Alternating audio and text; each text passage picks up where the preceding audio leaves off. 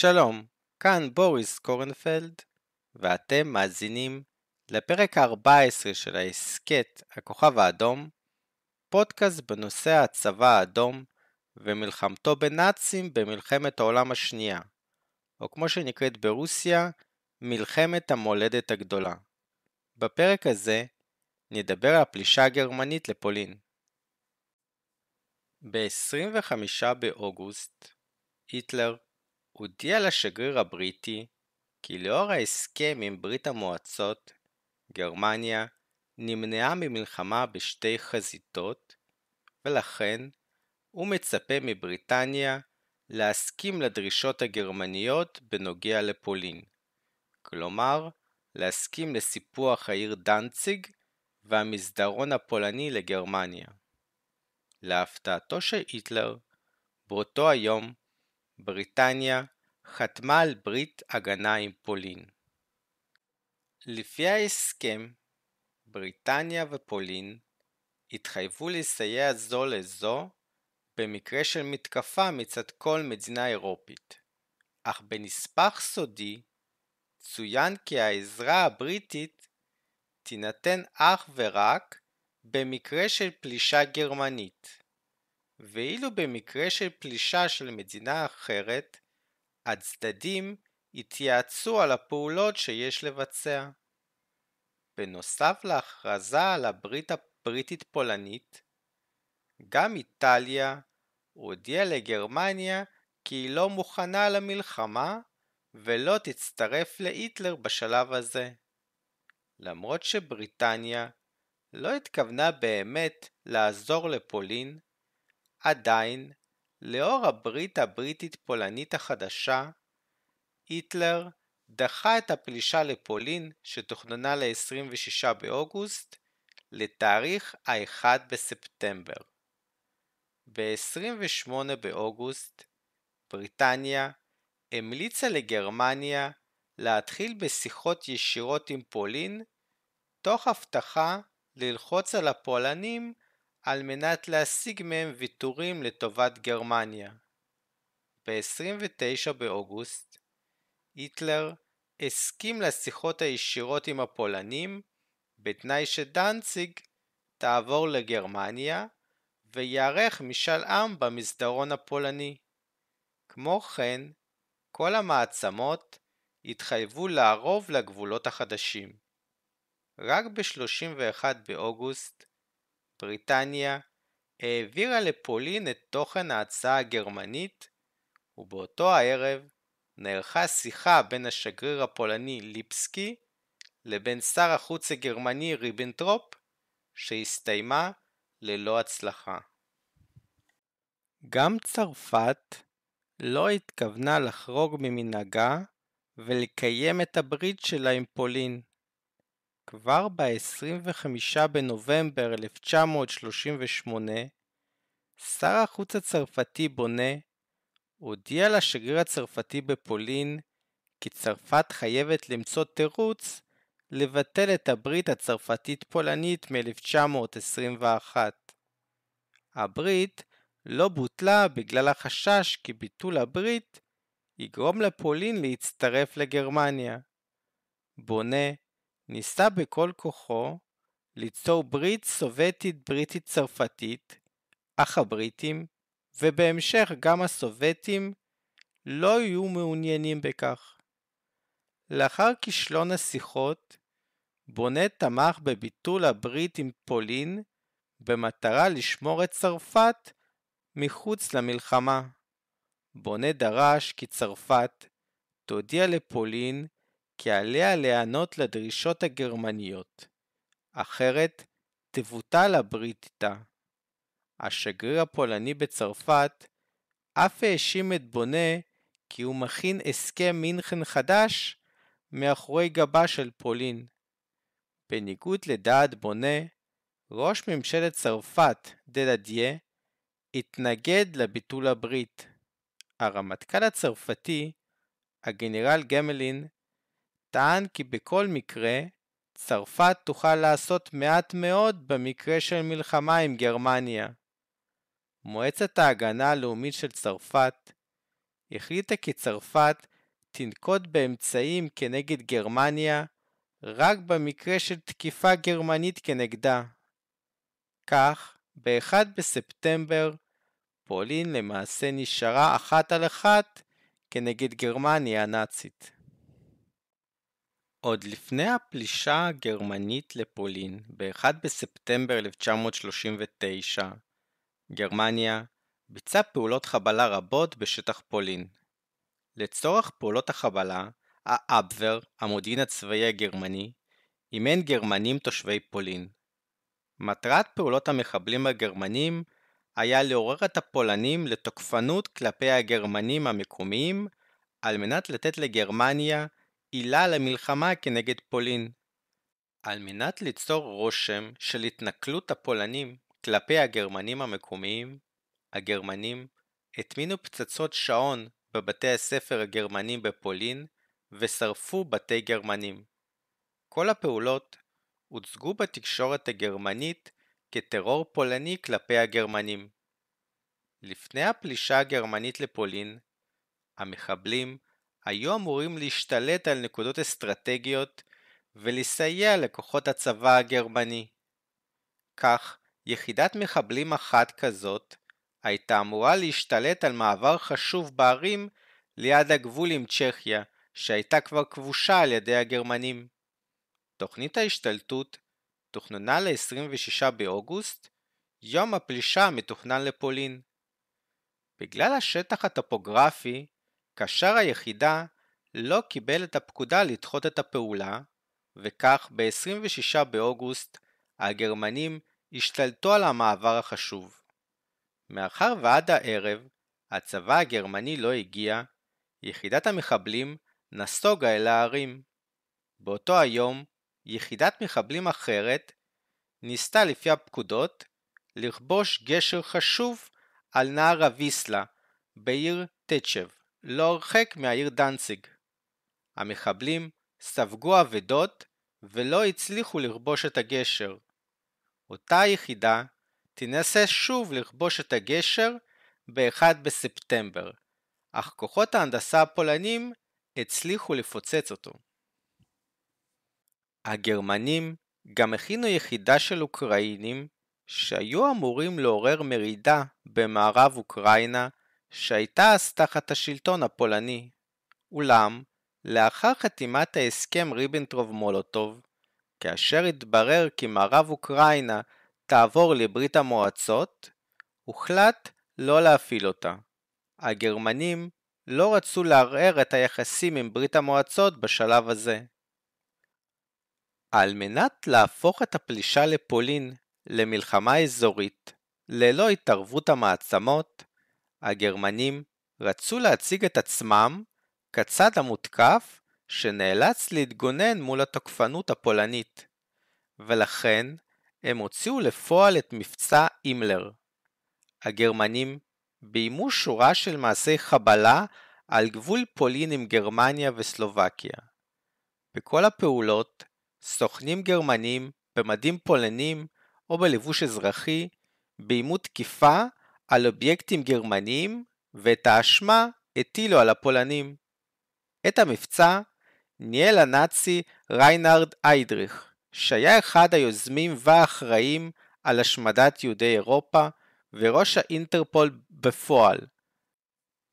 הפעולה המפורסמת ביותר מבין הפעולות היא תקיפת תחנת הרדיו בגלייביץ בערב 31 באוגוסט 1939. יחידת אס-אס גרמנית השתלטה על תחנת הרדיו בעיר גלייביץ, הנמצאת עשרה קילומטרים מהגבול עם פולין. הגרמנים הקריאו ברדיו בפולנית כי תחנת הרדיו בגלייביץ נמצאת בידיים פולניות, וקראו להתקוממות של פולנים מקומיים כנגד גרמניה. לתחנת הרדיו הובא אזרח שהיה פולני למחצה. האזרח נרצח על ידי הגרמנים, אך הוצג כנרצח על ידי הפולנים. הגרמנים ירו על תחנת הרדיו כדי שהיא תיראה כזירת התקפה. לאחר מכן, הנאצים הביאו ממחנה ריכוז מספר פולנים שנגזר עליהם עונש מוות. הם הולבשו במדים פולנים ונורו ביער הסמוך. הנרצחים הוצגו כחיילי פולין שחוסלו על ידי המשטרה המקומית. למחרת, מארגני התקיפה הביאו למקום נציגים אמריקאים כדי להראות להם את ההתקפה הפולנית הברוטלית על שטח גרמניה. היטלר, בנאומו ברייכסטאג ב-1 בספטמבר, תיאר את המתקפות הפולניות הרבות על גרמניה, ואמר כי הורה לצבא הגרמני להגן על המדינה ולהשיב לפולנים באש. מאוחר בערב של ה-31 באוגוסט, ברדיו הגרמני הקריאו את הטקסט של האולטימטום הגרמני לפולין שכביכול ממשלת פולין דחתה. למעשה, האולטימטום מעולם לא הוצג לפולין באופן רשמי, וההודעה הייתה שקר גרמני נוסף כדי להצדיק את מלחמתם. ב-1 בספטמבר, בשעה 4:30, חיל האוויר הגרמני ביצע תקיפה על שדות התעופה הפולנים. ב-4.45 אוניית מלחמה גרמנית שלזוויג אולשטיין, שהייתה בביקור של רצון טוב בעיר החופשית דנציג, החלה להפגיז את בסיס הצי הפולני וסטר פלטה שליד דנציג. המתקפה הגרמנית נעשתה ללא הכרזת מלחמה. הצבא הגרמני פלש לפולין מגרמניה, מסלובקיה ומהפרוטוקטורט של בוהמיה ומורביה, כלומר צ'כיה של היום.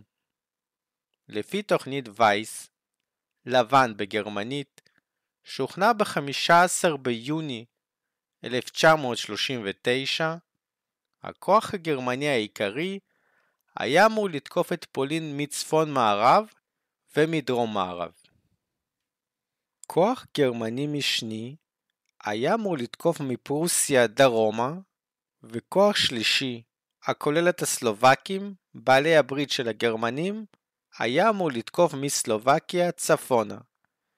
כל שלושת המתקפות היו אמורות להתבצע לכיוון ורשה, בירת פולין, במטרה לקטר את הכוחות הפולנים שהיו מרוכזים על הגבול.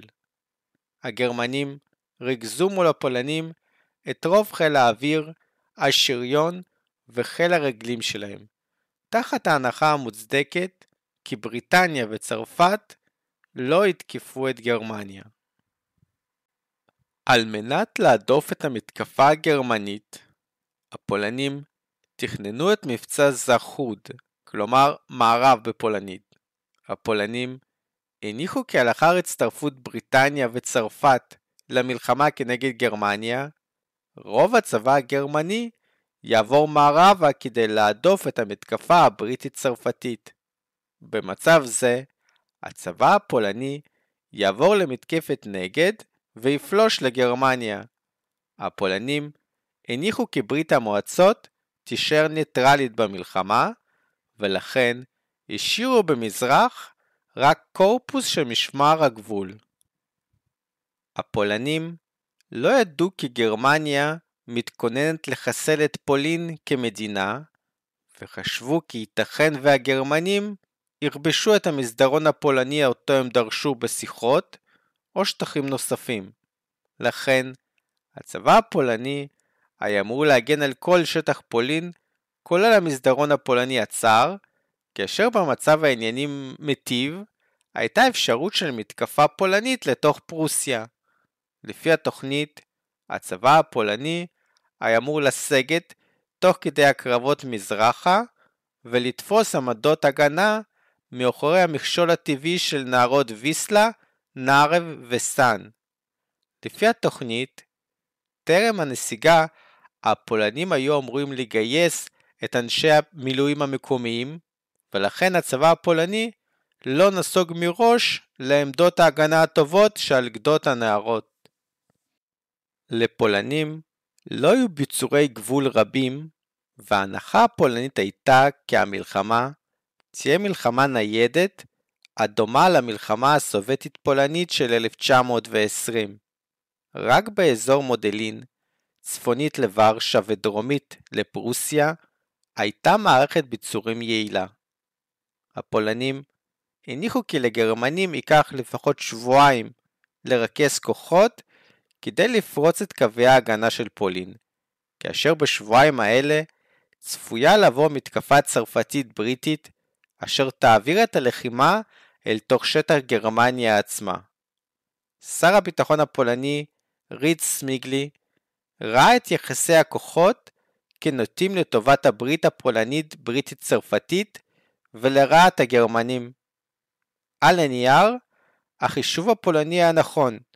אוכלוסיית גרמניה, כולל אוסטריה וחבל הסודטים, הייתה 80 מיליון אנשים, בעוד אוכלוסיית האימפריה הבריטית והצרפתית הייתה 670 מיליון, מהם כ-90 מיליון באירופה. מול 1,200 מטוסים גרמנים בגבול המערבי של גרמניה, לצרפת היו 3,300 מטוסים, בנוסף ל-1,500 מטוסים בריטים שהוקצו לטובת בעלי הברית. מאחר והגרמנים שמו את כל הדיוויזיות המשוריינות והממוכנות שלהם בגבול פולין, לצרפת היה יתרון גדול על הגרמנים בכוחות היבשה. למרות שלפולין הייתה ברית הגנה עם רומניה, הפולנים אפילו לא ביקשו מהרומנים להכריז מלחמה על גרמניה הנאצית. הפולנים חשבו להשתמש ברומניה הניטרלית כעורף אסטרטגי דרכו תוזרם האספקה הבריטית-צרפתית לצבא הפולני. הבריטים והצרפתים היו אמורים להביא את האספקה דרך הנמלים הרומניים בים השחור, אך בפועל שום אספקה כזאת לא הגיעה לצבא הפולני. למקרה שהצבא הפולני לא יצליח להדוף את הגרמנים, לפי תוכנית הגיבוי, הצבא הפולני היה אמור לסגת דרומה אל עבר גבולה של רומניה, שם, באזור עם מכשולים טבעיים של נהרות וביצות, יהיה לפולנים כביכול קל יותר להתגונן מול הגרמנים. התוכנית כונתה ראש הגשר הרומני.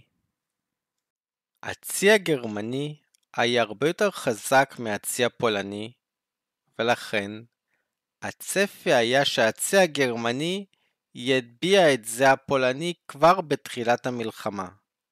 לכן, ב-24 באוגוסט, ממשלת בריטניה פנתה למרשל הפולני ריץ סמיגלי בבקשה להעביר את אוניות המלחמה הפולניות הטובות ביותר לנמלים הבריטיים. תחילה, ריץ סמיגלי התנגד, אך לבסוף הסכים לאחר שהבריטים הבטיחו כי הספינות האלה ישמרו על אוניות האספקה שהבריטים ישלחו לפולנים דרך הנמלים ברומניה.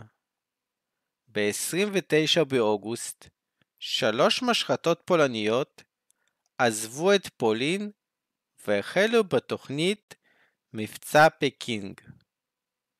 המשחטות עברו את הצי הגרמני עוד לפני שהחלה המלחמה, ולכן הן לא הותקפו. ב-1 בספטמבר, לאחר פרוץ המלחמה, הספינות הגיעו לבריטניה. עד ה-25 באוגוסט, הגרמנים סיימו לרכז באזורים הקרובים לגבול הפולני את רוב היחידות שלהם. הבאת הדיוויזיות לאזורים אלה נעשתה באופן חשאי או בתואנות שווא כמו ביצוע אימונים, בניית ביצורים או חגיגות 25 שנים לקרב טננברג שבו הגרמנים הביסו את הרוסים ב-1914. הפולנים מצידם, עוד במרץ, ביצעו גיוס חסוי של ארבע דיוויזיות. באמצע אוגוסט גויסו עוד תשע, וב-23 באוגוסט החל גיוס של עיקר הכוח.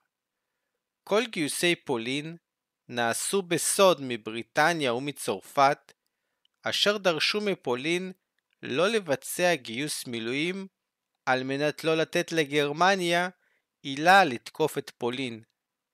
בריטניה וצרפת דרשו מפולין לא להתחיל בגיוס גלוי עד ל-31 באוגוסט.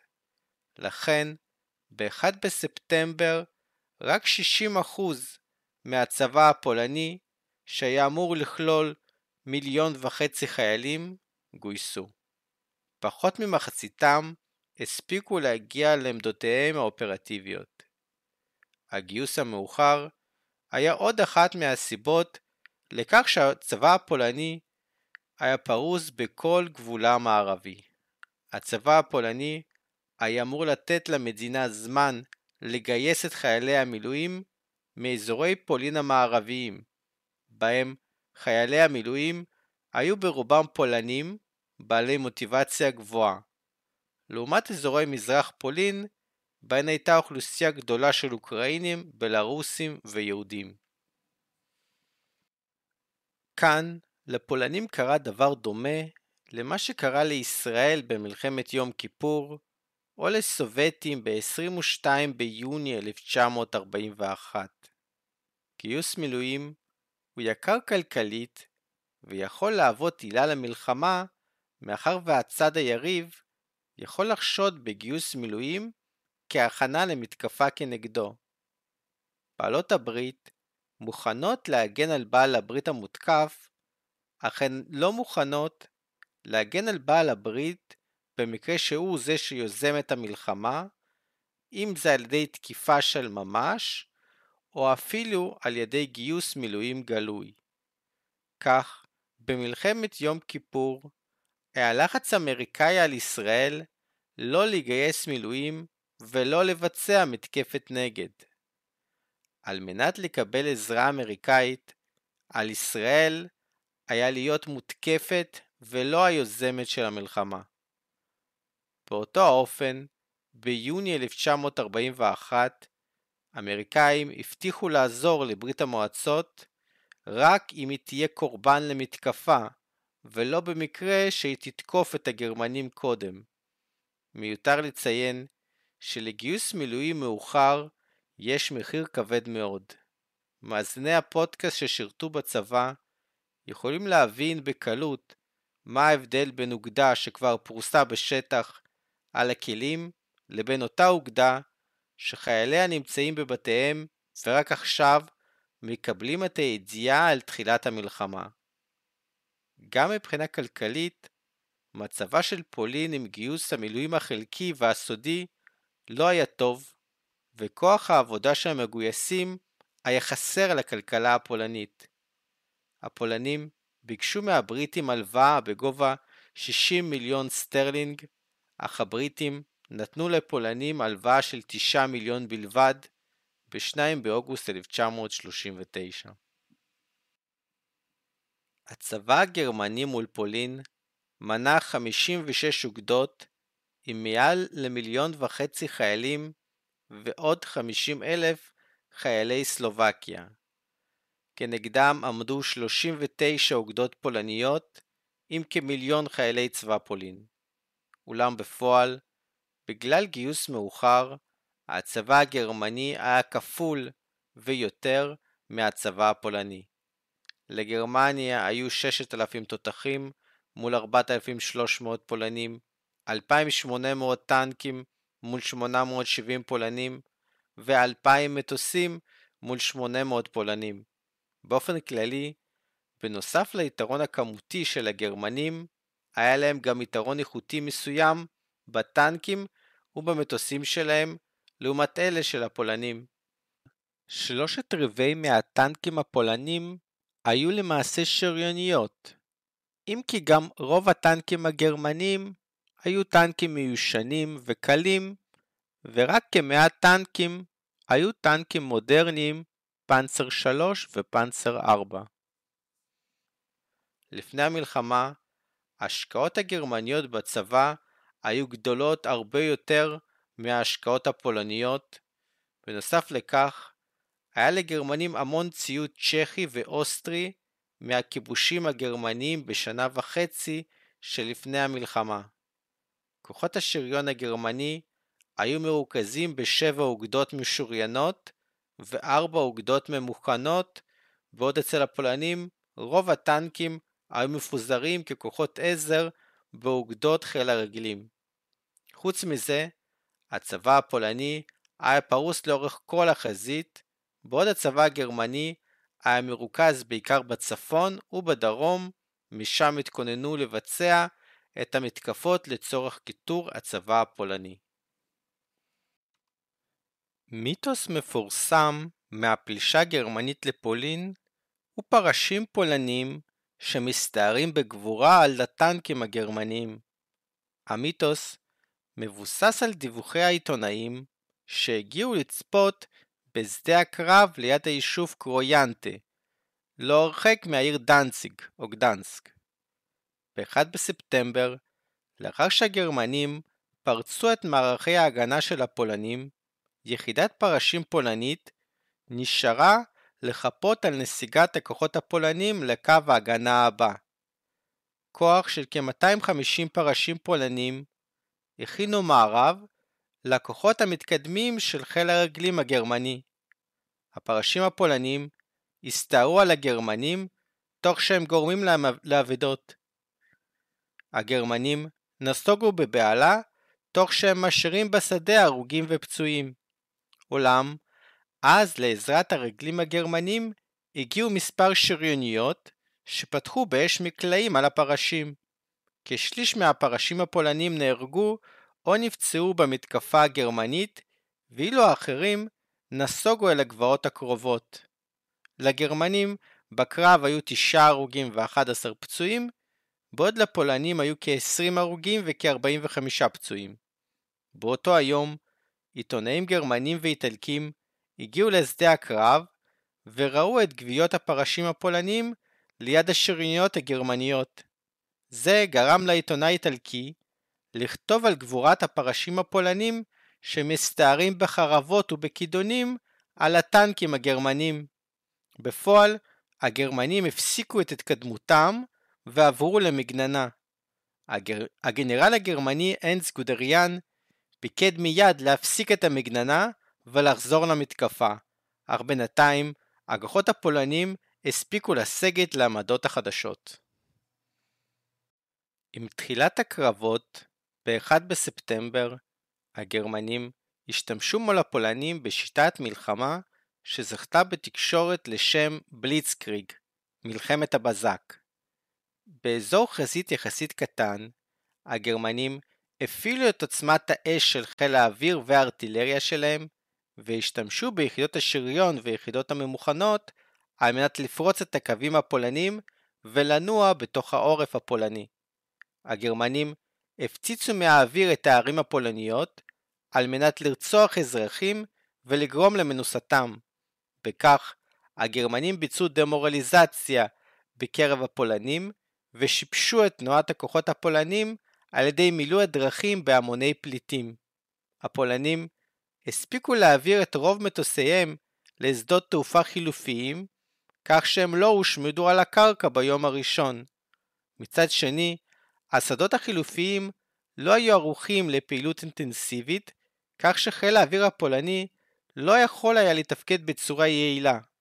אני מניח שלא קשה להחביא מטוסים בשדה, אך הרבה יותר קשה לתדלק ולחמש אותם בזמן מלחמה ללא הכנה מתאימה. לאחר שלושה ימים, חיל האוויר הגרמני, הלופטוואפה, החל לשלוט בשמי פולין ללא עוררין. בבוקר ה-1 בספטמבר, הקבינט הבריטי התכנס והחליט לשלוח לגרמניה אולטימטום להשיג את כוחותיה מפולין. אחרת, בריטניה תעמוד בהתחייבויותיה לפולין. על גרמניה היה להשיג את כוחותיה עד לצאת השניים בספטמבר, אחרת בריטניה וגרמניה יהיו במצב של מלחמה. פוליטיקאים רבים בצרפת ניסו למנוע את כניסתה של צרפת למלחמה. בראש החבורה שכונתה לובי השלום עמד שר החוץ הצרפתי ז'ורג' בונה. ב-31 באוגוסט, יום לפני הפלישה הגרמנית לפולין, בונה ניסה לשכנע את ראש ממשלת צרפת, דלדיה, להסכים להצעתו של מוסוליני לתיווך בין המעצמות, בדומה למה שהיה בהסכם מינכן, אך דלדיה, כמו גם ממשלת בריטניה, דרשו כי הצבא הגרמני יפסיק את גיוס המילואים וישחרר את המגויסים לפני תחילת השיחות. עם פרוץ המלחמה, בבוקר ה-1 בספטמבר, בונה, על דעת עצמו, התקשר עם השגריר האיטלקי והודיע לו כי צרפת מקבלת את ההצעה האיטלקית לשיחות השלום. בונה לחץ על ראש הממשלה לא להכריז מלחמה על גרמניה. לדעתו, על צרפת היה להשתמש בסירוב הפולני להשתתף בוועידה כתירוץ להפסקת הברית הצבאית איתה.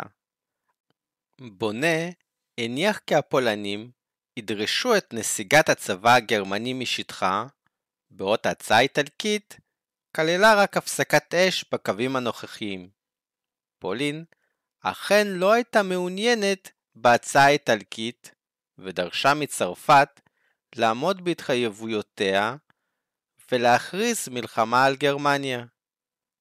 הוויכוח בתוך ממשלת צרפת הסתיים ב-3 בספטמבר, כאשר בריטניה הכריזה מלחמה על גרמניה הנאצית. נביל צ'מברלן נשא נאום ברדיו, שבו הודיע כי מאחר וגרמניה לא הגיבה לאולטימטום הבריטי ולא השיגה את כוחותיה מפולין, בריטניה וגרמניה נמצאות במצב של מלחמה. באותו היום, גם צרפת הכריזה מלחמה על גרמניה הנאצית. הצבא הפולני נלחם בגבורה, אך כבר בימים הראשונים, הגרמנים פרצו את ההגנה הפולנית, ועד לחמישה בספטמבר כבשו את המסדרון הפולני. חלק מארמיית פומורשה הפולנית, שהגנה על המסדרון בצפון, כותרה ונכנעה לגרמנים באותו היום. חלק אחר של הארמיה תפס עמדות הגנה צפונית לעיר בידגוש, או ברומברג בגרמנית. בידגוש הייתה עיר פולנית עד ל-1772. אז היא סופחה לפרוסיה בחלוקת פולין הראשונה. לאחר מלחמת העולם הראשונה, העיר סופחה לפולין, אך למרות זאת, בעיר עדיין הייתה קהילה גרמנית גדולה. הגרמנים אימנו חלק מתושבי העיר הגרמנים לביצוע פעולות חבלה כנגד הפולנים. כבר בסוף אוגוסט, המשטרה הפולנית ביצעה מעצרים בעיר, בהם תפסו כלי נשק וחומרי נפץ. בלילה שבין ה-2 ל-3 בספטמבר, גרמנים, מחופשים לחיילים פולנים, עברו בין הבתים, העירו את התושבים, ואמרו כי הצבא הפולני הובס, ועליהם לברוח מהעיר. תושבים רבים החלו לברוח מהעיר, מה שגרם לפקקים בכבישים והפריע לתנועות הצבא הפולני. כאשר יחידות הצבא הפולני נסוגו דרך העיר, הגרמנים המקומיים פתחו עליהם באש וגרמו לאבדות לצבא הפולני. החיילים הפולנים השיבו אש למקומות הירי. כל גרמני שנתפס חמוש וללא מדים נורה במקום. התושבים הפולנים של העיר גם ביצעו לינץ' בגרמנים המקומיים. באירועים נהרגו כ-50 פולנים וכ-200 גרמנים. ראש התעמולה הנאצית, גבלס, ניפח את הסיפור כאילו הפולנים ביצעו טבח בתושבי העיר הגרמנים ורצחו 5,400 גרמנים במה שהוא כינה יום ראשון המדמם. ב-1940, בתעמולה הנאצית כבר דיברו על 58 אלף גרמנים שנרצחו על ידי הפולנים. בימים הראשונים, לאחר שהגרמנים כבשו את ביטגוש, הם רצחו מאות מתושבי העיר. סך הכל, בזמן המלחמה, הגרמנים רצחו כ-20 אלף, או 14% מתושבי העיר, ביניהם יהודי העיר. התירוץ הגרמני לרציחות היה צלף פולני שכביכול ירה על הגרמנים. אך מאחר ולא היו לכך עדויות נוספות, כנראה שמדובר בשקר גרמני נאצי רגיל כדי להצדיק את הרציחות שלהם. ב-7 בספטמבר, ארבעה ימים אחרי הכרזת המלחמה, הצרפתים החלו במתקפה לתוך חבל הסהר הגרמני. עיקר המתקפה התנהל בפרסומי התעמולה של צרפת ובריטניה. רק תשע דיוויזיות מתוך 102 הדיוויזיות הצרפתיות שהיו על הגבול עם גרמניה נכנסו לתוך שטח גרמניה. הצרפתים התקדמו מספר בודד של קילומטרים מול כוחות גרמנים שנסוגו ללא קרב. הצרפתים כבשו 12 כפרים ועיירות נטושים. עיקר האבדות הצרפתיות היו ממוקשים שהניחו הגרמנים. ב-10 בספטמבר הגרמנים יצאו למתקפת נגד וכבשו חזרה את אחד הכפרים. הצרפתים יצאו למתקפה משלהם וכבשו את הכפר בחזרה. ב-12 בספטמבר הצרפתים כבשו עיר בקרב שבו איבדו תשעה חיילים. ההתקפה הצרפתית נעצרה לאחר שהם הגיעו לקווי ההגנה הגרמנים הראשונים, עוד לפני קו הביצורים הגרמני, קו זיגפריד. ב-12 בספטמבר, הפיקוד הבריטי-צרפתי החליט להפסיק את כל הפעילות ההתקפית. כמובן שהצרפתים לא ידעו את הפולנים על המהלך הבוגדני שלהם, ובמקום זאת שיקרו כי בשל ההתקפה הצרפתית הגדולה, הגרמנים השיגו לפחות שש דיוויזיות מפולין. ב-4 בספטמבר, עשרה מפציצים בריטים הפציצו את העיר הגרמנית קיל, כאשר מחצית מהמטוסים הופלו על ידי הגרמנים. פרט לתקיפה זו, הבריטים והצרפתים נמנעו מהפצצות על גרמניה מחשש שהגרמנים יפציצו אותם בחזרה. ברור שלבריטים והצרפתים לא היה אכפת מההפצצות הרבות על ערי פולין, בעלת בריתם. חיל האוויר הבריטי השיב לגרמנים בכך שהוא פיזר כרוזים מעל גרמניה, במה שכונה לוחמת הקונפטי. הממשלה הפולנית עזבה את ורשה, וב-6 בספטמבר עברה ללובלין, שנמצאת מזרחית לנהר הוויסלה. ב-7 בספטמבר, ראש הצבא הפולני ריץ סמיגלי והמטה הכללי עברו מזרחה לעיר ברסט, היום חלק מבלארוס. ב-8 בספטמבר, הכוחות הגרמנים הגיעו לפאתי ורשה והחלו הקרבות על הבירה הפולנית. רק באותו היום, ה-8 בספטמבר, מרשל פולין ריץ מיגלי סוף סוף נענה לבקשותיו של מפקד ארמיית פוזנן, תדאוש קוצ'בה, לסגת מזרחה להגנת ורשה. כאמור, ריץ מיגלי רצה לשמור על השטח שממערב לוורשה, שאוכלוסייתו הייתה פולנית, לעומת השטח מזרחית לוורשה, בו הייתה אוכלוסיית מיעוטים רבה, בלורוסים, אוקראינים ויהודים, עליהם הפולנים פחות סמכו. באופן כללי, אני מעריך את יכולותיו של גיבור פולין ריץ מיגלי כבינוניות מאוד, ולכן מאיר באור ביקורתי את ניצחונותיו במלחמה הסובייטית-פולנית ב-1920, עליה דיברתי בפרקים 3 ו-4 של הפודקאסט. כאן אני הולך לשבור את המיתוס שיודעים לדקלם כל מי שלמד היטב היסטוריה בברית המועצות שלאחר מות סטלין. בניגוד לפרופוגנדה של חרושוב וממשיכיו בהנהגת ברית המועצות, על גאונותם של המרשלים הסובייטים טוחצ'בסקי ויגורוב, שהוצאו להורג על ידי סטלין, שני אלה ספגו תבוסה קשה מידי הפולנים, שאחד ממפקדיהם הבכירים ביותר היה ריץ מיגלי. הטענה הסובייטית המגוחכת כי היטלר לא היה תוקף את ברית המועצות ללא התיאורים של סטלין, היא פשוט עלבון לאינטליגנציה. אם היטלר תקף את פולין של ריץ מיגלי, למה שלא יתקוף את ברית המועצות שעל צבא המפקדים מצביעים שהופסו על ידו?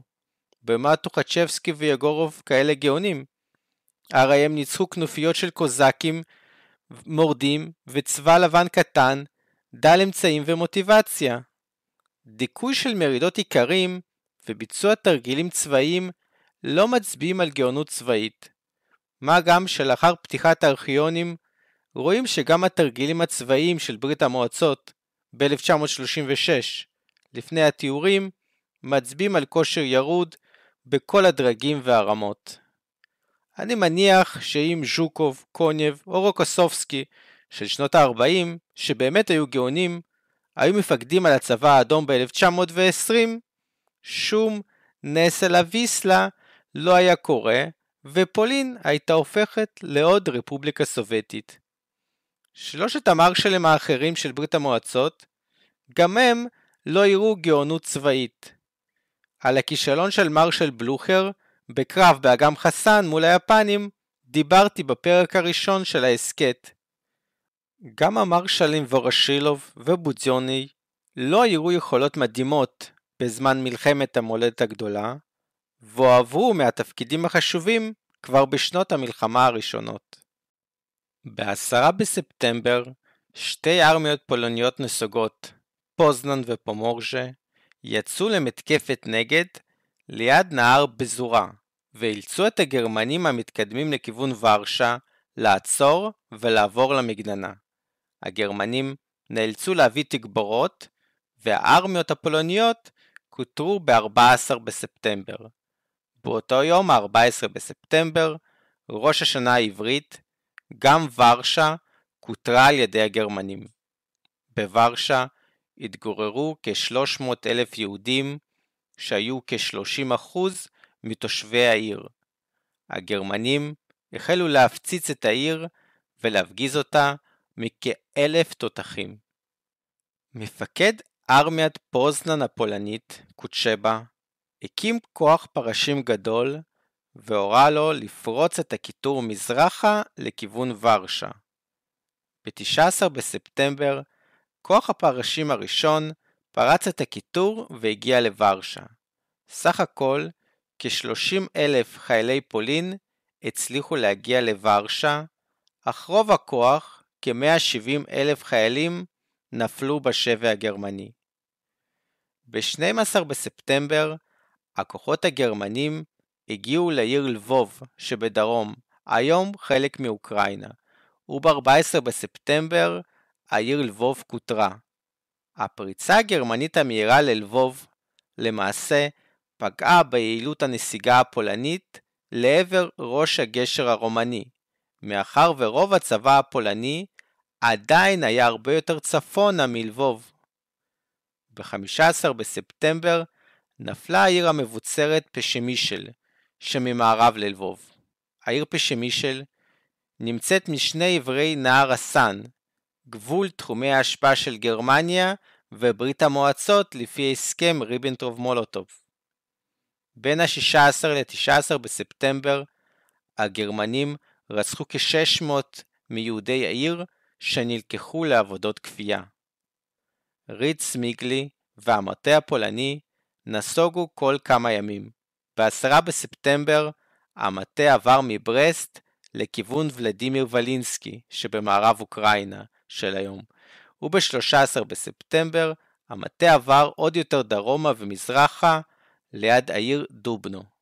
ב-14 בספטמבר ריץ מיגלי הורה לכל היחידות הפולניות שממזרח לוויסלה לנוע דרומה לכיוון הגבול הרומני. באותו היום, ה-14 בספטמבר, קורפוס של הגנרל הגרמני גודריאן הגיע לעיר ברסט. למחרת, ב-15 בספטמבר, הפולנים נסוגו לתוך מבצר ברסט והמשיכו להגן עליו. לאחר שלושה ימים של קרבות קשים, ב-17 בספטמבר, הצבא הפולני נסוג מהעיר דרומה. ב-1941 הגרמנים כבשו שוב את מבצר ברסט, אך הפעם מהסובטים. עיקר הקרבות על המבצר נמשכו תשעה ימים, אך מגנים מועטים המשיכו להילחם בגרמנים כחודש לאחר תחילת הקרבות. ב-16 בספטמבר שתי זרועות הקיטור הגרמניות התאחדו ליד העיר חלם, או חלם בפולנית. חלם נמצאת דרומית לברסט וצפונית ללבוב. העיר הזאת מפורסמת בחוכמי חלם, כלומר, זו עיר של תמימים וטיפשים. כך, במילה אחת, אפשר לסכם את כל ההתנהלות של ההנהגה הפולנית של אותה התקופה, חלם. רוב הצבא הפולני שהגן על נהרות ויסלה ובוג, כותר. בין ה-16 ל-17 בספטמבר, גרמניה החלה להעביר כוחות מפולין אל גבול צרפת וכבשה בחזרה את כל השטח שהצרפתים כבשו מהם קודם.